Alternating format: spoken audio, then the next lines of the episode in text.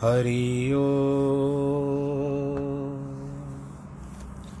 हरि ओ। हरि ओ। गुरुर्ब्रह्मा गुरुर्विष्णु गुरुर्देवो महेश्वरः गुरुर्साक्षात् तस्मै श्रीगुरवे नमः। विघ्नेश्वराय वरदाय सुरप्रियाय लम्बोदराय सकलाय जगद्दिताय नागाननाय श्रुत्यज्ञविभूषिताय गौरीसुताय गणनाथ नमो नमस्ते। देहि मे रिद्धि सौभाग्यं देहि मे धनसञ्चयम् इच्छासिद्धिं कुरु मे देवदयादीनं गणेश्वर। नाहं वसामि वैकुण्ठे योगिनां हृदयेन च। मद्भक्तां यत्र गायन्ति तत्र तिष्ठामि नारद। जिस घर में हो आरती, चरण कमल चितलाए, तहाँ हरि वासा करे ज्योत अनंत जगाए। जहाँ भक्त कीर्तन करे, बहे प्रेम दरिया। तहाँ हरि श्रवण करे, सत्यलोक से आए। सब कुछ दीना आपने, भेंट करूँ क्या नाथ? नमस्कार की भेंट लो, जोड़ू मैं दोनों हाथ। जोड़ू मैं दोनों हाथ। श्री कृष्ण गोविंद, हरे मुरारे, हे नाथ नारायण वासुदेव। श्री कृष्ण गोविंद हरे मुरारे, हे नाथ नारायण वासुदेव, हे नाथ नारायण वासुदेव, श्रीनाथ नारायण वासुदेव, हे नाथ नारायण वासुदेव श्रीनाथ नारायण वासुदेव श्रीकृष्ण गोविन्द हरे मुरारे श्रीकृष्ण गोविन्द हरे मुरारे, हे नाथ नारायण वासुदेव हे नाथ नारायण वासुदेव नारायणं नमस्कृत्यं नरं चैव नरोत्तमं देवीं सरस्वतीं व्यास ततो जयमुदीरयेत् कृष्णाय वासुदेवाय, हरये परमात्मने।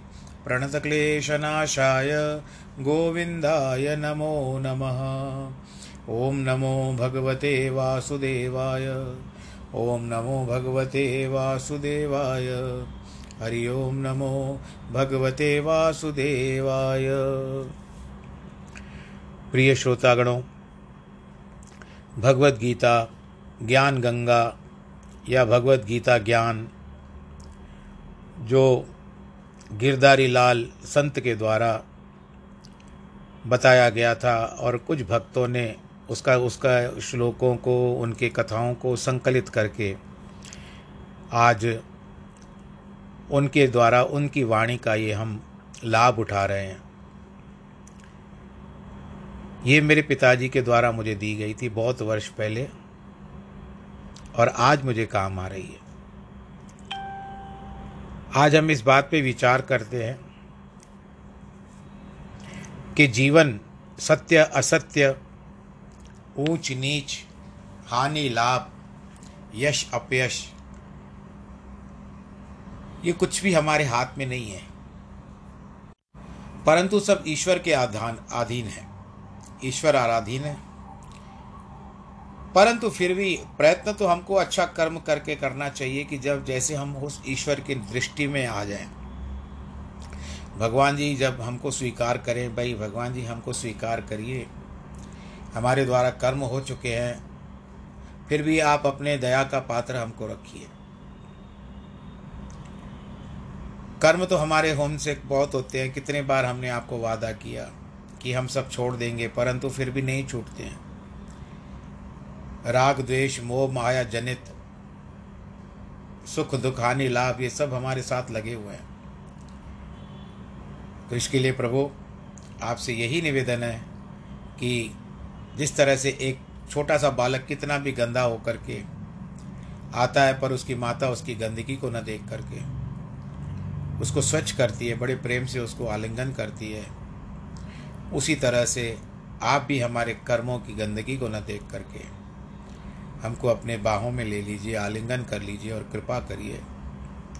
यही आपसे प्रार्थना ऐसा भगवान जी से प्रार्थना कर सकते हैं। भगवत गीता ज्ञान के अनुसार आठवें अध्याय में हम लोग चल रहे हैं और आठवां श्लोक ही आरंभ हो रहा है। भगवान जी कह रहे हैं, कृष्ण अभ्यास योग युक्तेन चेतसा, नान्यगामिना परमं पुरुषम दिव्यम गा याति पार्था नुचिंतयन इस प्रकार, हे पार्थ, यह नियम है कि परमेश्वर के ध्यान के अभ्यास रूप योग से युक्त दूसरी ओर न जाने वाले, चित्त से निरंतर चिंतन करने वाले पुरुष, परम प्रकाश रूप दिव्य पुरुष को अर्थात परमेश्वर को ही प्राप्त होता है। भगवान जी का अभिप्राय है कि अभ्यास योग से ही मन और बुद्धि को परमात्मा में लगाया जा सकता है। और आपको यह भी पता होगा कि कल विश्व भर में अभ्यास, योगाभ्यास दिन, योगा दिवस मनाया जाएगा 21 जून।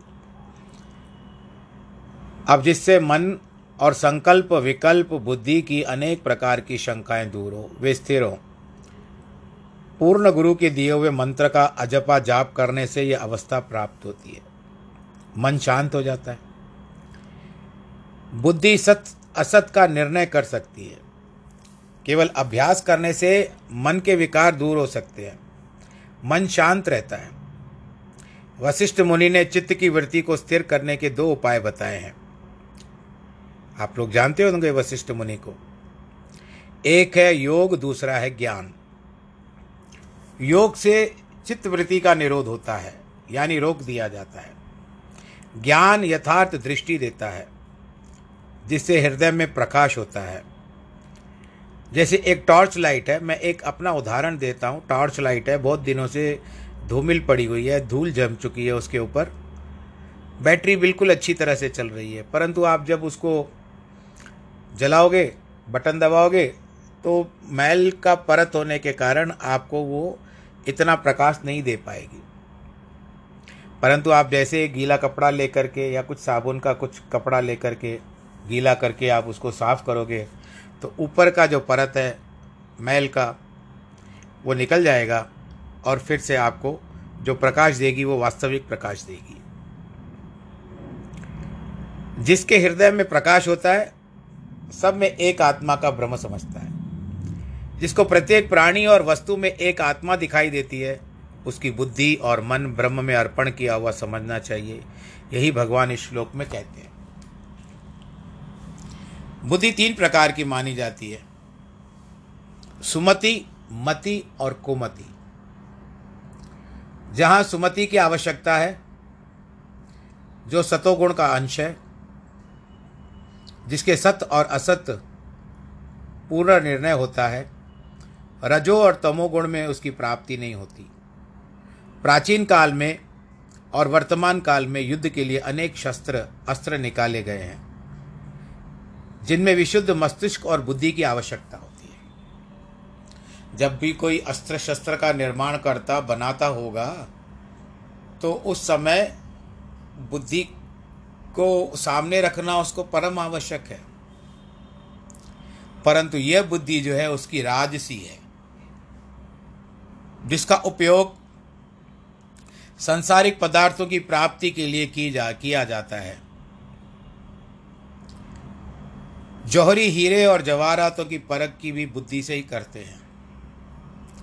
एक पत्थर को पहचानना कोई कम बुद्धिमान, बुद्धिमानता नहीं है। किंतु यह भी बुद्धि कल्याणकारी नहीं है। ज्ञान युक्त बुद्धि ही सच्ची बुद्धि है। भगवान इस श्लोक में यही कहते हैं कि समर्पण का अभिप्राय यही है कि मन और बुद्धि मुझमें लीन कर दो, जिससे हमारा चित्त केवल एक भगवान में, दूसरा सत्संग संतों की सेवा में और अन्य शुभ कर्मों में लगे। दूसरों और कहीं नहीं जाए, तभी हमें उस परम पद की और परमात्मा की प्राप्ति हो सकती है। जहाँ सुमति, वहाँ संपत्ति नाना, जहाँ कुमति, वहाँ विपत अयाना। भगवान रामचंद्र ने बताया है, इस रामा, रामायण में बताया गया है। इसके लिए सुमति, कुमति और मति। इस समय आपकी मति आपको लेकर के बैठी है कि हम गीता का ज्ञान सुने। तो इस समय आपकी मति जो है, सुमति की, उसका झुकाव जो है सुमति की ओर ज़्यादा है। पर इसका अर्थ ये नहीं कि आप गीता के उठने के बाद आप कुमति ले लोगे, नहीं। कुमति कभी कभी आती है जिसका हमको प्रयत्न भी नहीं करना चाहिए। दिव्य पुरुष, जाति, गुण, क्रिया और संबंध इन चार सांसारिक बातों से रहित होती है। दिव्य पुरुष, जाति, गुण, क्रिया और संबंध इन चार सांसारिक बातों से रहित होते हैं। जाति का अर्थ है ब्राह्मण, क्षत्रिय, वैश्य अथवा शूद्र।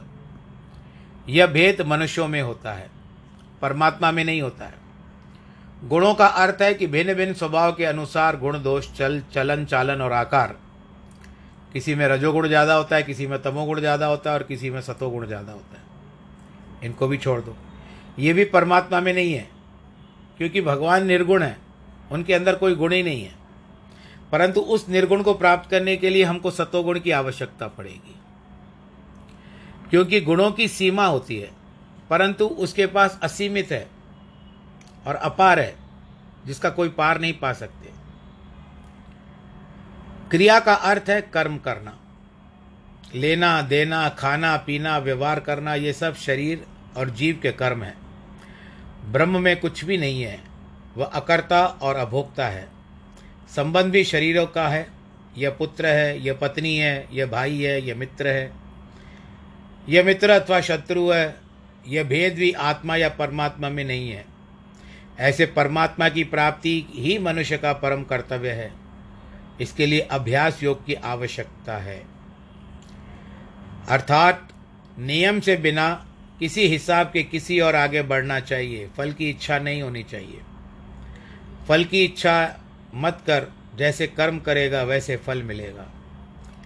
हमारे अंतकरण में अनेक कर्मों के जन्म के संस्कार भरे हुए हैं और पड़े हुए भी हैं, जिसकी हम गिनती नहीं कर सकते।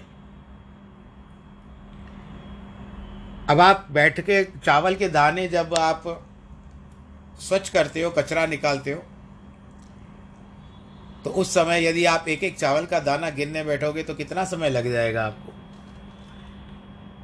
जो डब्बे में पड़े हैं या भगोने में रखे हैं, कितने चावल के दाने गिन सकते हो? नाई भी जब सर के बाल काटता है पुरुषों के तो उस समय वो क्या बाल गिनते हैं कि मेरे बाल कितने कटे परंतु ये शारीरिक बातें हैं और कर्म जो है हमारे पूर्व पूर्व जन्म के संस्कार, कर्म जो भी हम इस जन्म में लेकर के आए हैं, वे भरे हुए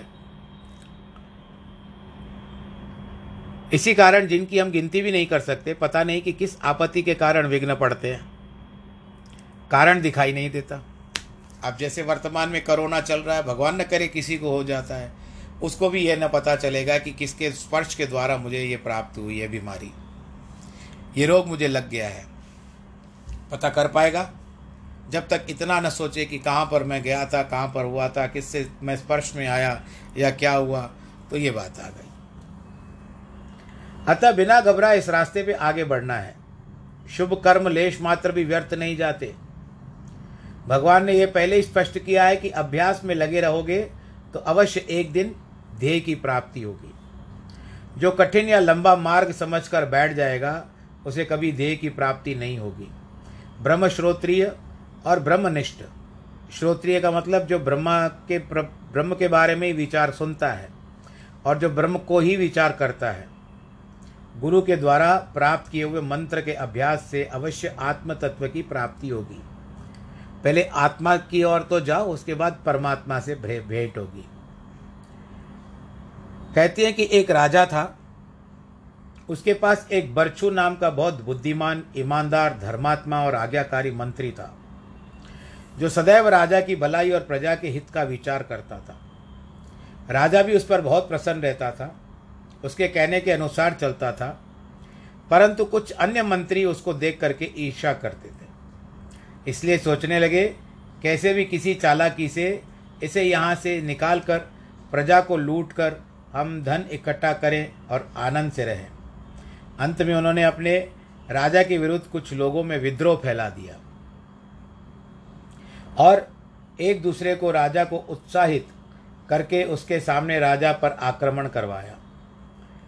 उसके चढ़ाई करने पर इन्होंने अपने राजा से जाकर कहा, हमने बहुत सी लड़ाइयाँ पहले लड़ी है, अब इसका सामना करने के लिए आप बर्छू को भेजें। वही इस राजा का सामना कर कर पाएगा। हमारा साहस नहीं है। राजा को इनकी चालाकी पर जरा भी पता नहीं था कि ये सब चालाकी कर रहे हैं। इसलिए उन्होंने बात स्वीकार कर ली। बर्चू भी आज्ञा पाकर सामने, सामना करने के लिए चला गया। शीघ्र ही मंत्रियों ने राजा से झूठ बोलकर कहा कि बर्चू युद्ध में मारा गया। राजा ने विश्वास कर लिया। दूसरी ओर बर्चू जीत कर आने वाला था तो दूसरे मंत्री शिकार का बहाना करके राजा को दूसरी ओर ले जा रहे थे। बर्चू राजा को देखकर उनसे मिलने के लिए आगे बढ़ा, किंतु मंत्री वापस, आपस में मिलकर राजा से कहने लगे, ये बर्चू तो मर गया था, भूत बनकर घोड़े पर सवार होकर के आ रहा है।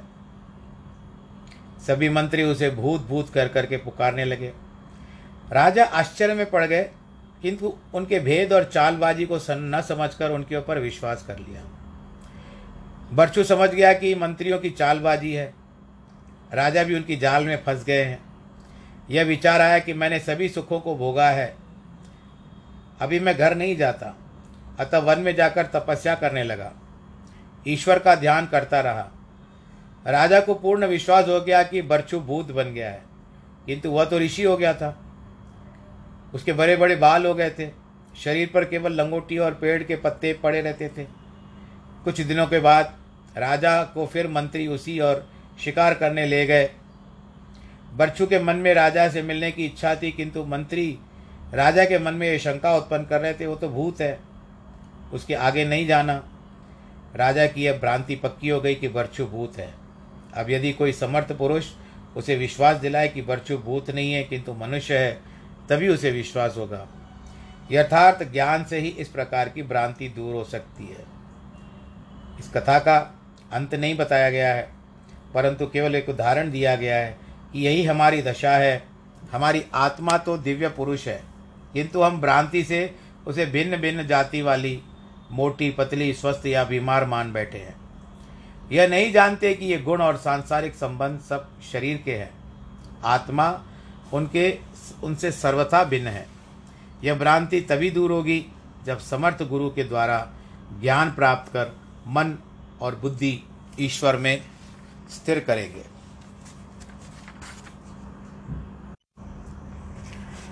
कविं पुराणमनुशासितां रमणोरणीयां समनुस्मरेद सर्वस्य दातारमचिन्त्य रूपमादित्यवर्णः तमस परस्तात्। वह परमेश्वर जो सर्वज्ञ अनादि, सबके नियंता, सूक्ष्म से भी अति सूक्ष्म, सबके धारण पोषण करने वाले, अचिंत्य स्वरूप, सूर्य के सदृश नित्य चेतन प्रकाश स्वरूप, अविद्या से परे, शुद्ध सच्चिदानंद घन परमात्मा है।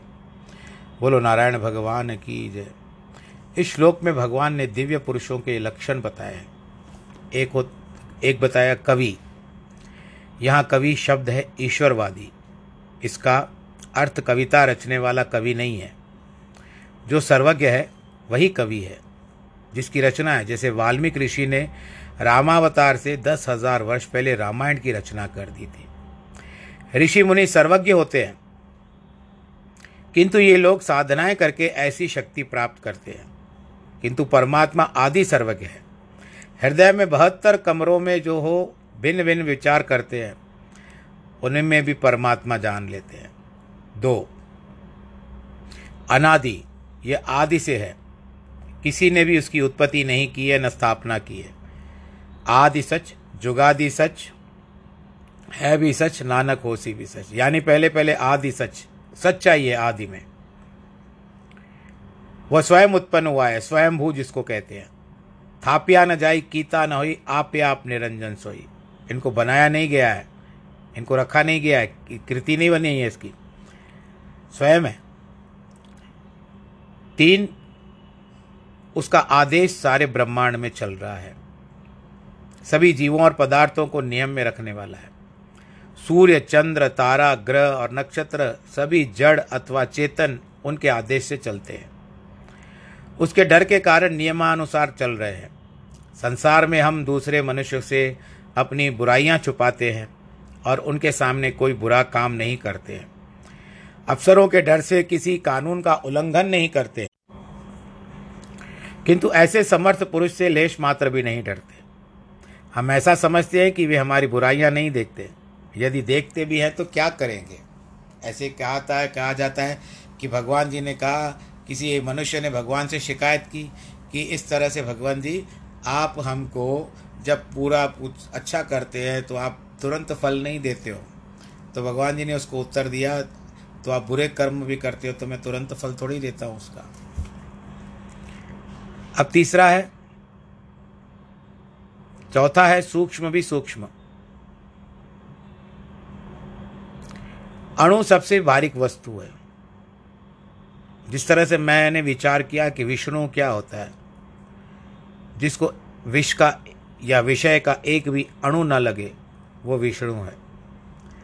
सूर्य की किरणों के प्रकाश में असंख्य मिट्टी के कण दिखाई देते हैं। उन कणों को अणु कहा जाता है।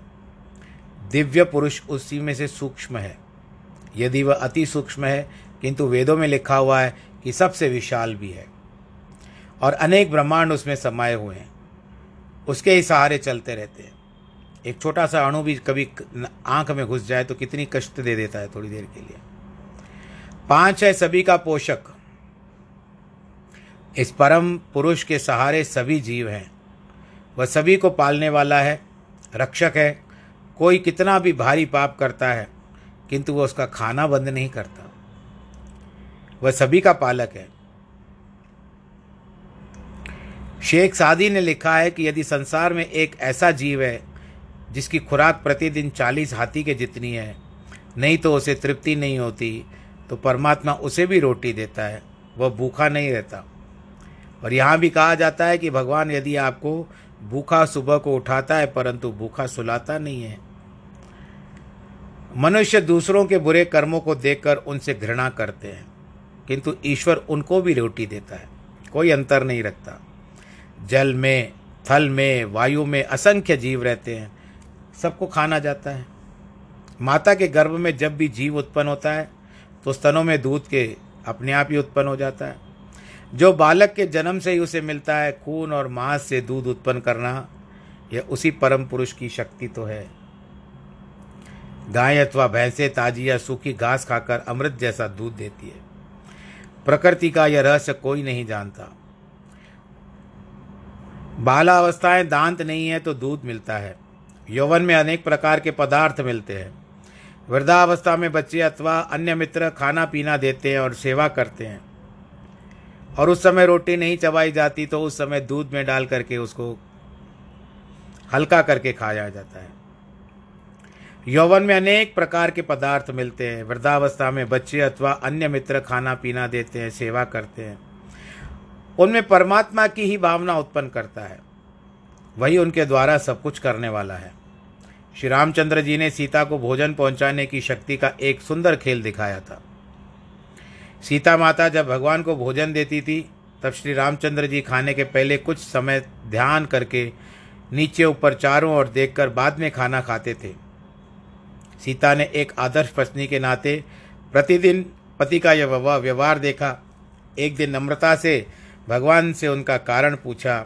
भगवान ने उत्तर दिया, मेरा कर्तव्य है सारी सृष्टि का पालन करना, क्योंकि वो विष्णु के अवतार में थे।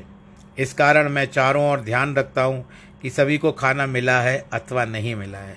बोलो, सियावर रामचंद्र की जय। एक दिन सीता ने यही परीक्षा लेनी चाहिए। एक कीड़ा सोने की पेटी में बंद कर दिया। ये कथा आती है रुक्मणी और कृष्ण की भी। भोजन के समय पेटी लाई। भगवान दस मिनट ध्यान करने के बाद खाना खाने लगे। तो सीता ने कहा, आज तो सभी जीवों को खाना नहीं मिला। पेटी खोलकर भगवान से कहा, एक कीड़ा कल से इसमें बंद है, किंतु खोलते कि आश्चर्यचकित हो गई। उसने देखा कि उसमें मुख में, उसके मुख में एक चावल का दाना लगा हुआ है। अब बाकी आगे चलते हैं। छठा, अचिंत्य रूप। वह किसी के भी चिंतन में नहीं आ सकता। अर्थात मन, वाणी और बुद्धि से परे है। कोई भी उसका वर्णन पूरी तरह से नहीं कर सकता है।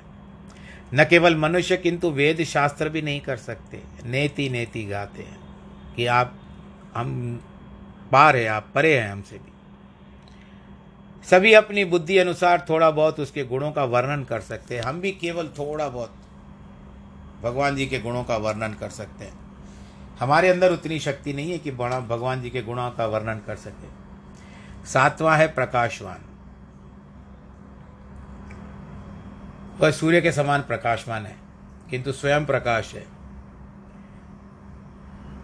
अन्य सूर्य, चाँद, सितारे, ग्रह आदि उससे ही प्रकाशित होते हैं। वह ममता रूपी अंधकार और अज्ञान को नष्ट करने वाला है। अर्जुन ने भगवान से प्रश्न किया है कि ऐसे परम पुरुष का अंत काल के समय भक्तजन कैसे ध्यान करके उसे प्राप्त करते हैं? इसका उत्तर भगवान इस प्रकार देते हैं कि प्रयाण काले मनसा चले न, भक्त्या युक्तो, योग बलेन चैव भ्रुवोर मध्य प्राणवावेश सम्यक सत्तम परम पुरुष मुपेति दिव्यम। अंतकाल में वह भक्ति, युक्त पुरुष योग बल से भ्रकुटी। ये दो जो हमारी बहुएँ हैं, सर के ऊपर, उनके मध्य में प्राणी अच्छी प्रकार के स्थापित कर ले। फिर निश्चल मन से स्मरण करता हुआ उस दिव्य रूप परम पुरुष परमात्मा को प्राप्त होता है। ऐसे पुरुष की ममता दूर हो गई है, क्योंकि उसने अपनी आत्मा को पहचाना है और अपने को परमात्मा से मिला हुआ माना है। अतः वह संसार के अति उत्तम पदार्थ को ही आत्मा के आगे तुच्छ मानता है। जरा भी ममता नहीं रखता। वह योग ध्यान से अपार शक्ति प्राप्त करता है। उसका मन बिल्कुल स्थिर हो गया है। अंतकाल समय जब वह मन को परमात्मा में स्थिर करके योग के द्वारा अपने प्राण भ्रकुटी के मध्य में रखकर सुषुम्ना नाड़ी में स्थित करके परमात्मा का ध्यान करके प्राण छोड़ता है तो ज्योति स्वरूप परम पुरुष में लीन हो जाता है। योगी, ऋषि, मुनि, भक्त, संत सब यह इच्छा करते हैं कि अंतकाल में सावधान होकर प्राण त्यागे, कोई भी संकल्प विकल्प मन में ना आए, अन्यथा उनके अनुसार योनिया मिलेगी। अंत समय में बहुत सावधानी बरतनी होती है। यदि आप जानते हो कि प्राण निकल रहे हैं तो किसी में भी मोह नहीं रखना। और अगर आप रखोगे तो फिर आप उसी योनि में चले जाओ।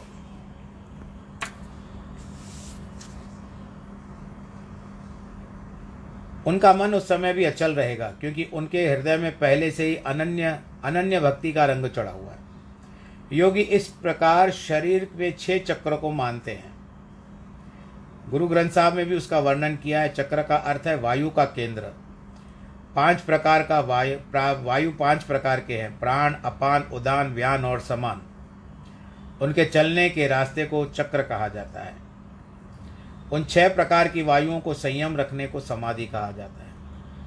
पहला चक्र है मूलाधार, जो हमारे नीचे के स्थान से, मल त्यागने के स्थान से आरंभ होता है। दूसरा चक्र है स्वादिष्टान, जो नाभि से, के समीप है। तीसरा चक्र है मणिपूरक, जो हृदय में है।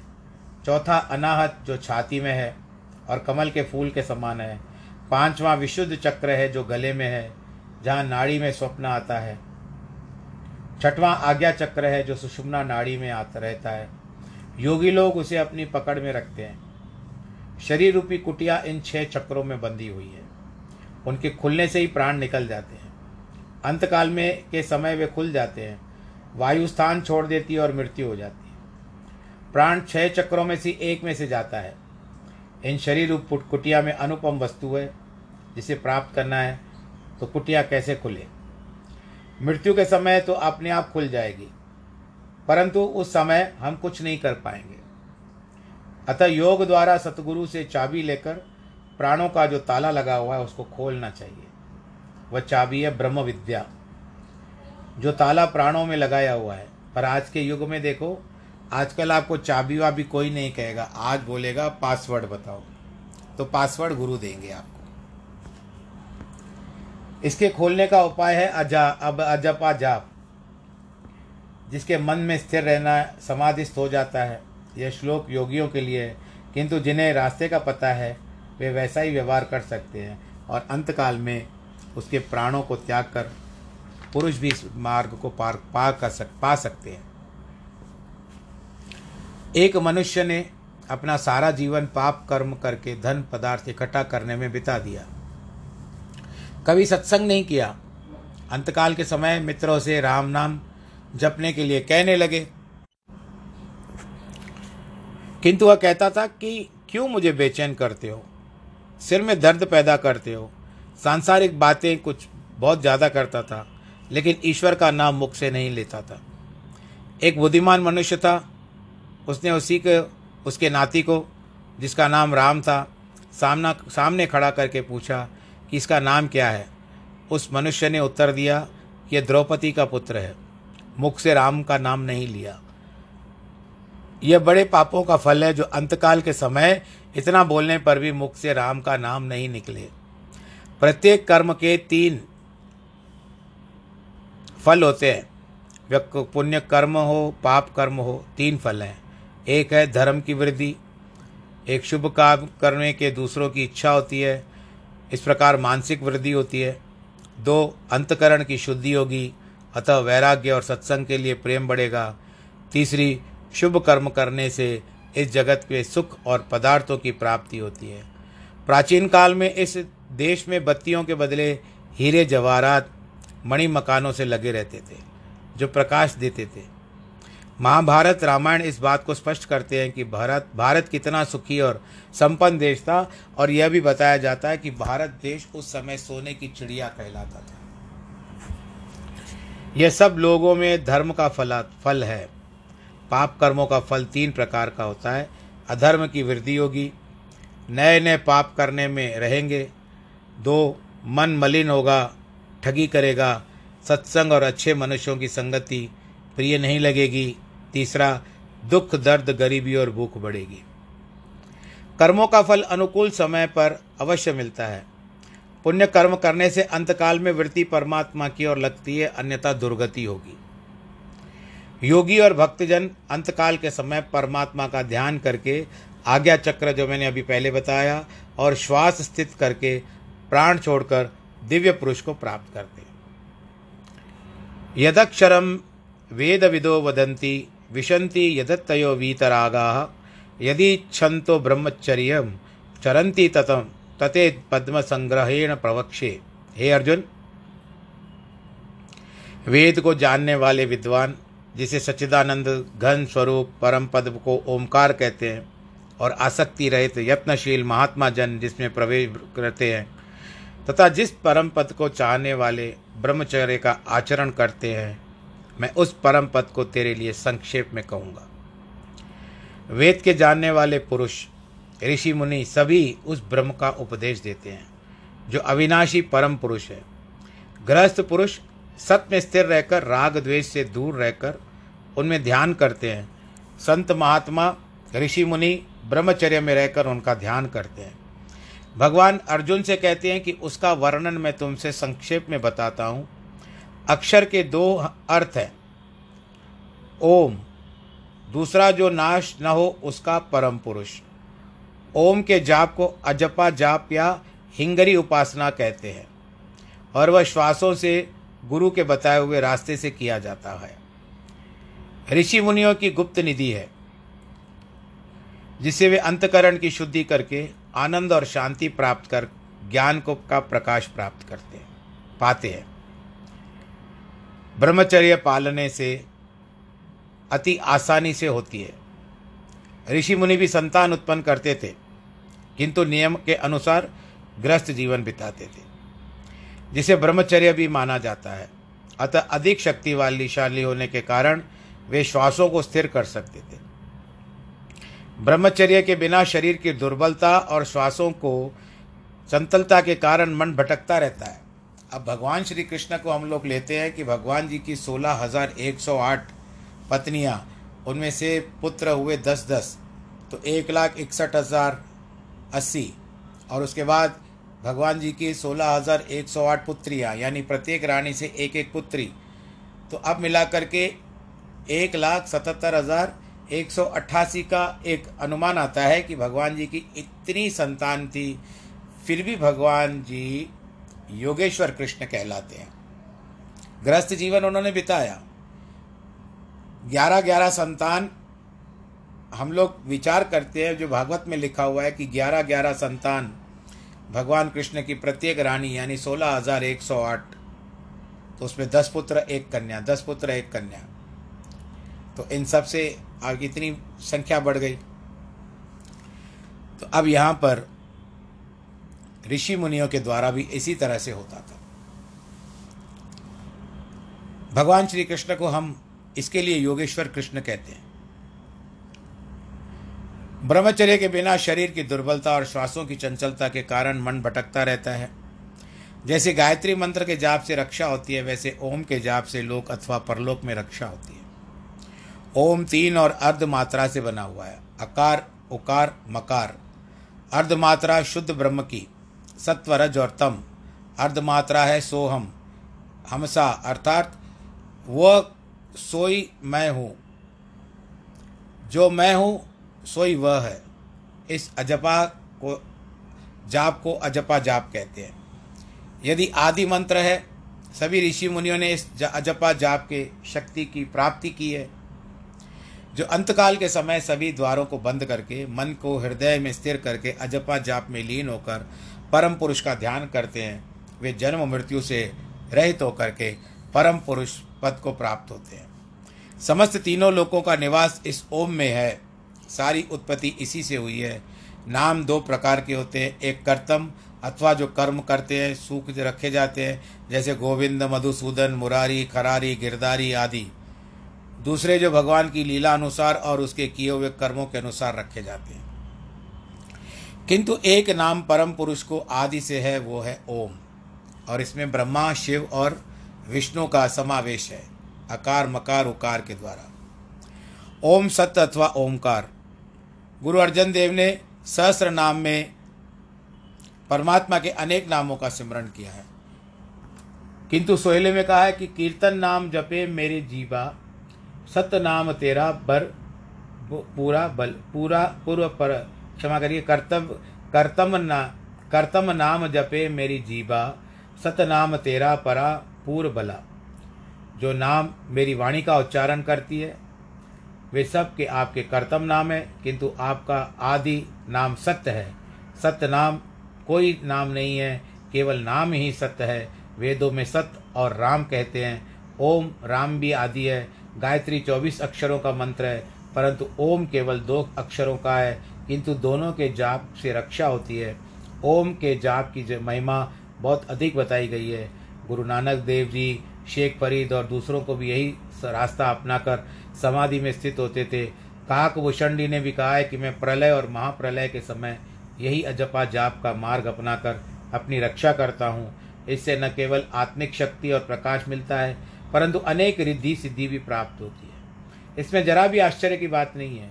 ये अजजा, अजपा जाप वे कर सकते हैं, जिनके अंतकरण के से दान, पुण्य, तप, तीर्थ, स्नान आदि शुभ कर्म करने से पापों का मैल मिट जाता है। अजपा जाप कोई आसान काम नहीं है, जैसे माला फेरना या पुस्तकों का पाठ करना, किंतु तलवार की तेज धार पर चलने के समान है। किंतु जो सच्चे हृदय से उसमें लग जाते हैं, उनके लिए शीघ्र ही आसान हो जाता है। आँख की पुतली हिलाने में भी कठिनाई होगी लेकिन अजप्पा जाप में इतनी नहीं होती। उठने, बैठने, सोने, चलने, खाने, पीने से जप मग्न रहते हैं, लेकिन ये बड़े भाग्य से प्राप्त होता है। ईश्वर और सतगुरु दोनों की कृपा से मिलता है। शास्त्र, पुराण, स्मृतियाँ आदि सब अजपा जाप की शक्ति से रचे गए हैं। गुरु नानक से लेकर के दस गुरुओं तक किसी भी बाहरी जगत की विद्या अधिक नहीं ली। तब इतनी को उच्च कोटि की वाणी की रचना की है और अनेक ईश्वरीय काम किए। ये सब अजपा जाप का प्रभाव है और योगाभ्यास की शक्ति थी। गोस्वामी तुलसीदास बड़े भक्त थे, किंतु विद्या अभ्यासी नहीं थे। उन्हें भी गुरु के से रहस्य की ज्ञात हुआ और अजपा जाप करके हृदय को प्रकाशमान किया। रामायण जैसे सुंदर ग्रंथ की रचना कर दी। ये अजपा जाप करोड़ों में किसी एक को प्राप्त होता है, इसीलिए किसी भी भाग्यवान के मन में चाह उत्पन्न होती है भगवान जो ज्ञान अर्जुन को दे रहे हैं, वह हर मनुष्य के लिए लाभकारी है। आज इस प्रसंग के साथ विश्राम लेने का समय हो गया है। कल ग्रहण है, ध्यान रखिएगा। और रविवार का दिन है। आज शनिवार के दिन, भारतीय वर्ष समय के अनुसार रात को दस बजकर नौ मिनट पर इसका सूतक लगेगा, छाया लगेगी। तत्पश्चात कल प्रातःकाल दस बजकर नौ मिनट पर यह ग्रहण लगेगा। और उसके बाद एक बजकर के छत्तीस मिनट को यह सूर्य ग्रहण छूट जाएगा। तो इससे हम यही प्रार्थना करते हैं कि दिसंबर के समय में भी सूर्य ग्रहण आया था और ये एक बहुत बड़ी महामारी लाया था। कल भगवान जी से इतनी प्रार्थना करना कि हमको इस महामारी के चपेट में जिसमें हम लोग आ चुके हैं, उसको कई लोग आ चुके हैं और भगवान करे किसी के साथ ऐसा ना हो, इससे निकल जाए और ये बीमारी को लेकर के इसका अंतकाल जैसे आरंभ काल हुआ सूर्य ग्रहण से तो फिर से सूर्य ग्रहण से इस बीमारी का, इस महामारी का अंतकाल आ जाए और हम भगवान जी को यही प्रार्थना करें, कि माता को भी यही प्रार्थना करें कि रोगानुशेषान पहंसि तुष्टान रुष्टा तो कामान, सकलानभीष्टान, त्वमाश्रितानां न विपन्नराणां त्वमाश्रितानाम् आश्रयतां प्रयांति तो भगवान माता को यही प्रार्थना करना है कि रोग न हो, शेष न हो, रोग शेष न हो।